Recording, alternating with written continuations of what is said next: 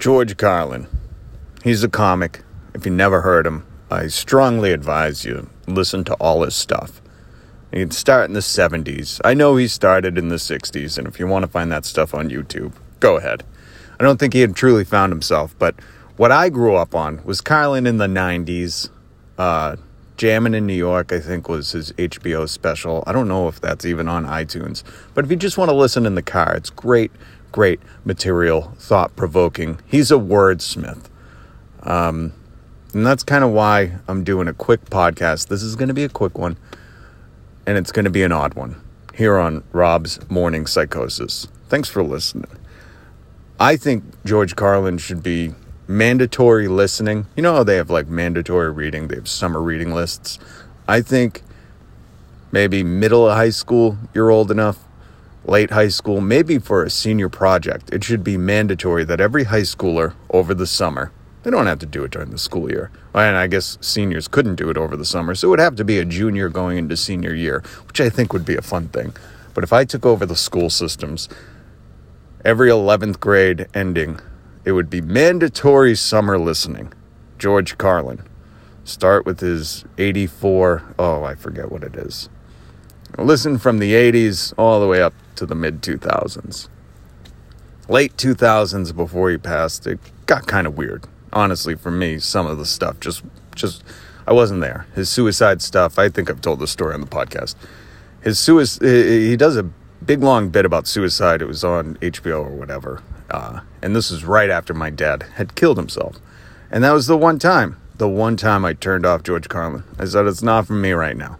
I didn't get up in arms. I didn't get mad. I realized he's a stand-up comic, and this is him working out his philosophies on life.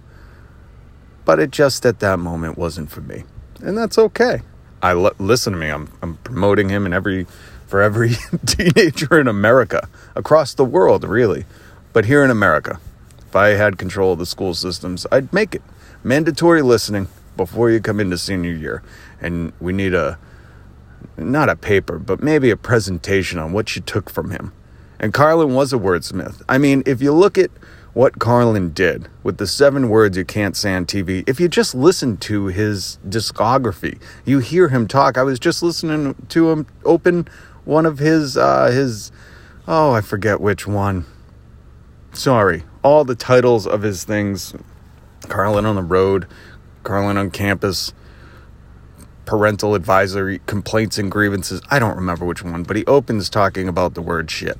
And he says he got fired from a casino in Vegas for saying that on stage, which I think, what a weird world we live in, where one word can get you fired, but that's where we live.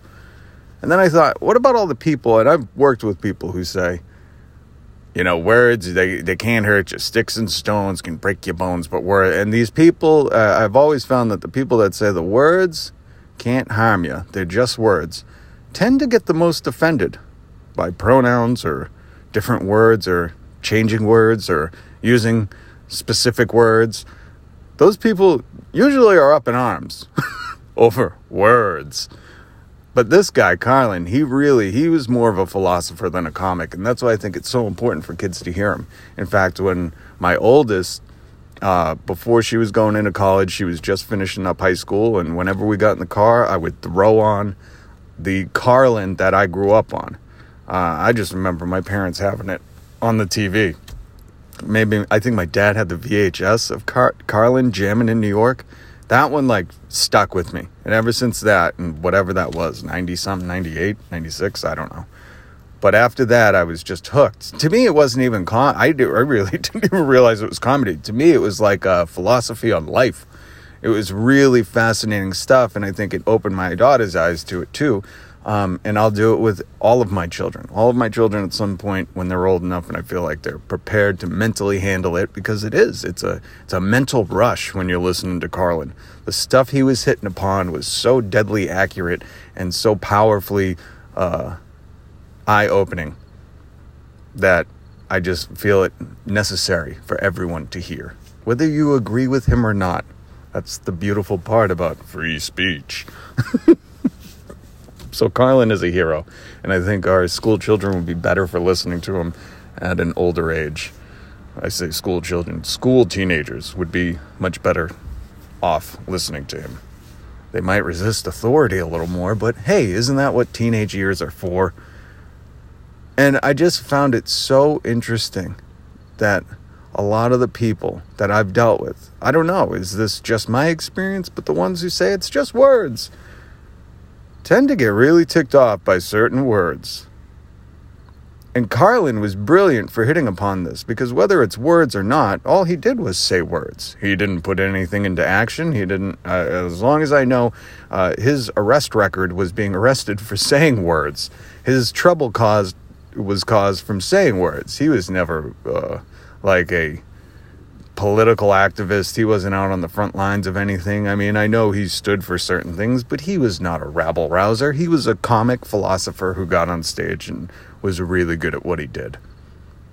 But it's fascinating that those words from him doing them on stage, being broadcast on radio, on TV, they led to the Supreme Court making a ruling, which we still live within the repercussions of that today. But his bit, go look that up. His bit, 7 words you can't say on TV, and he outlined them. In fact, on my drive this morning, I just listened to his expanded bit, where it was maybe 8 minutes of words that offend people or get you in trouble or whatever. He was very keen on certain words and what the reactions of the public or authorities on them.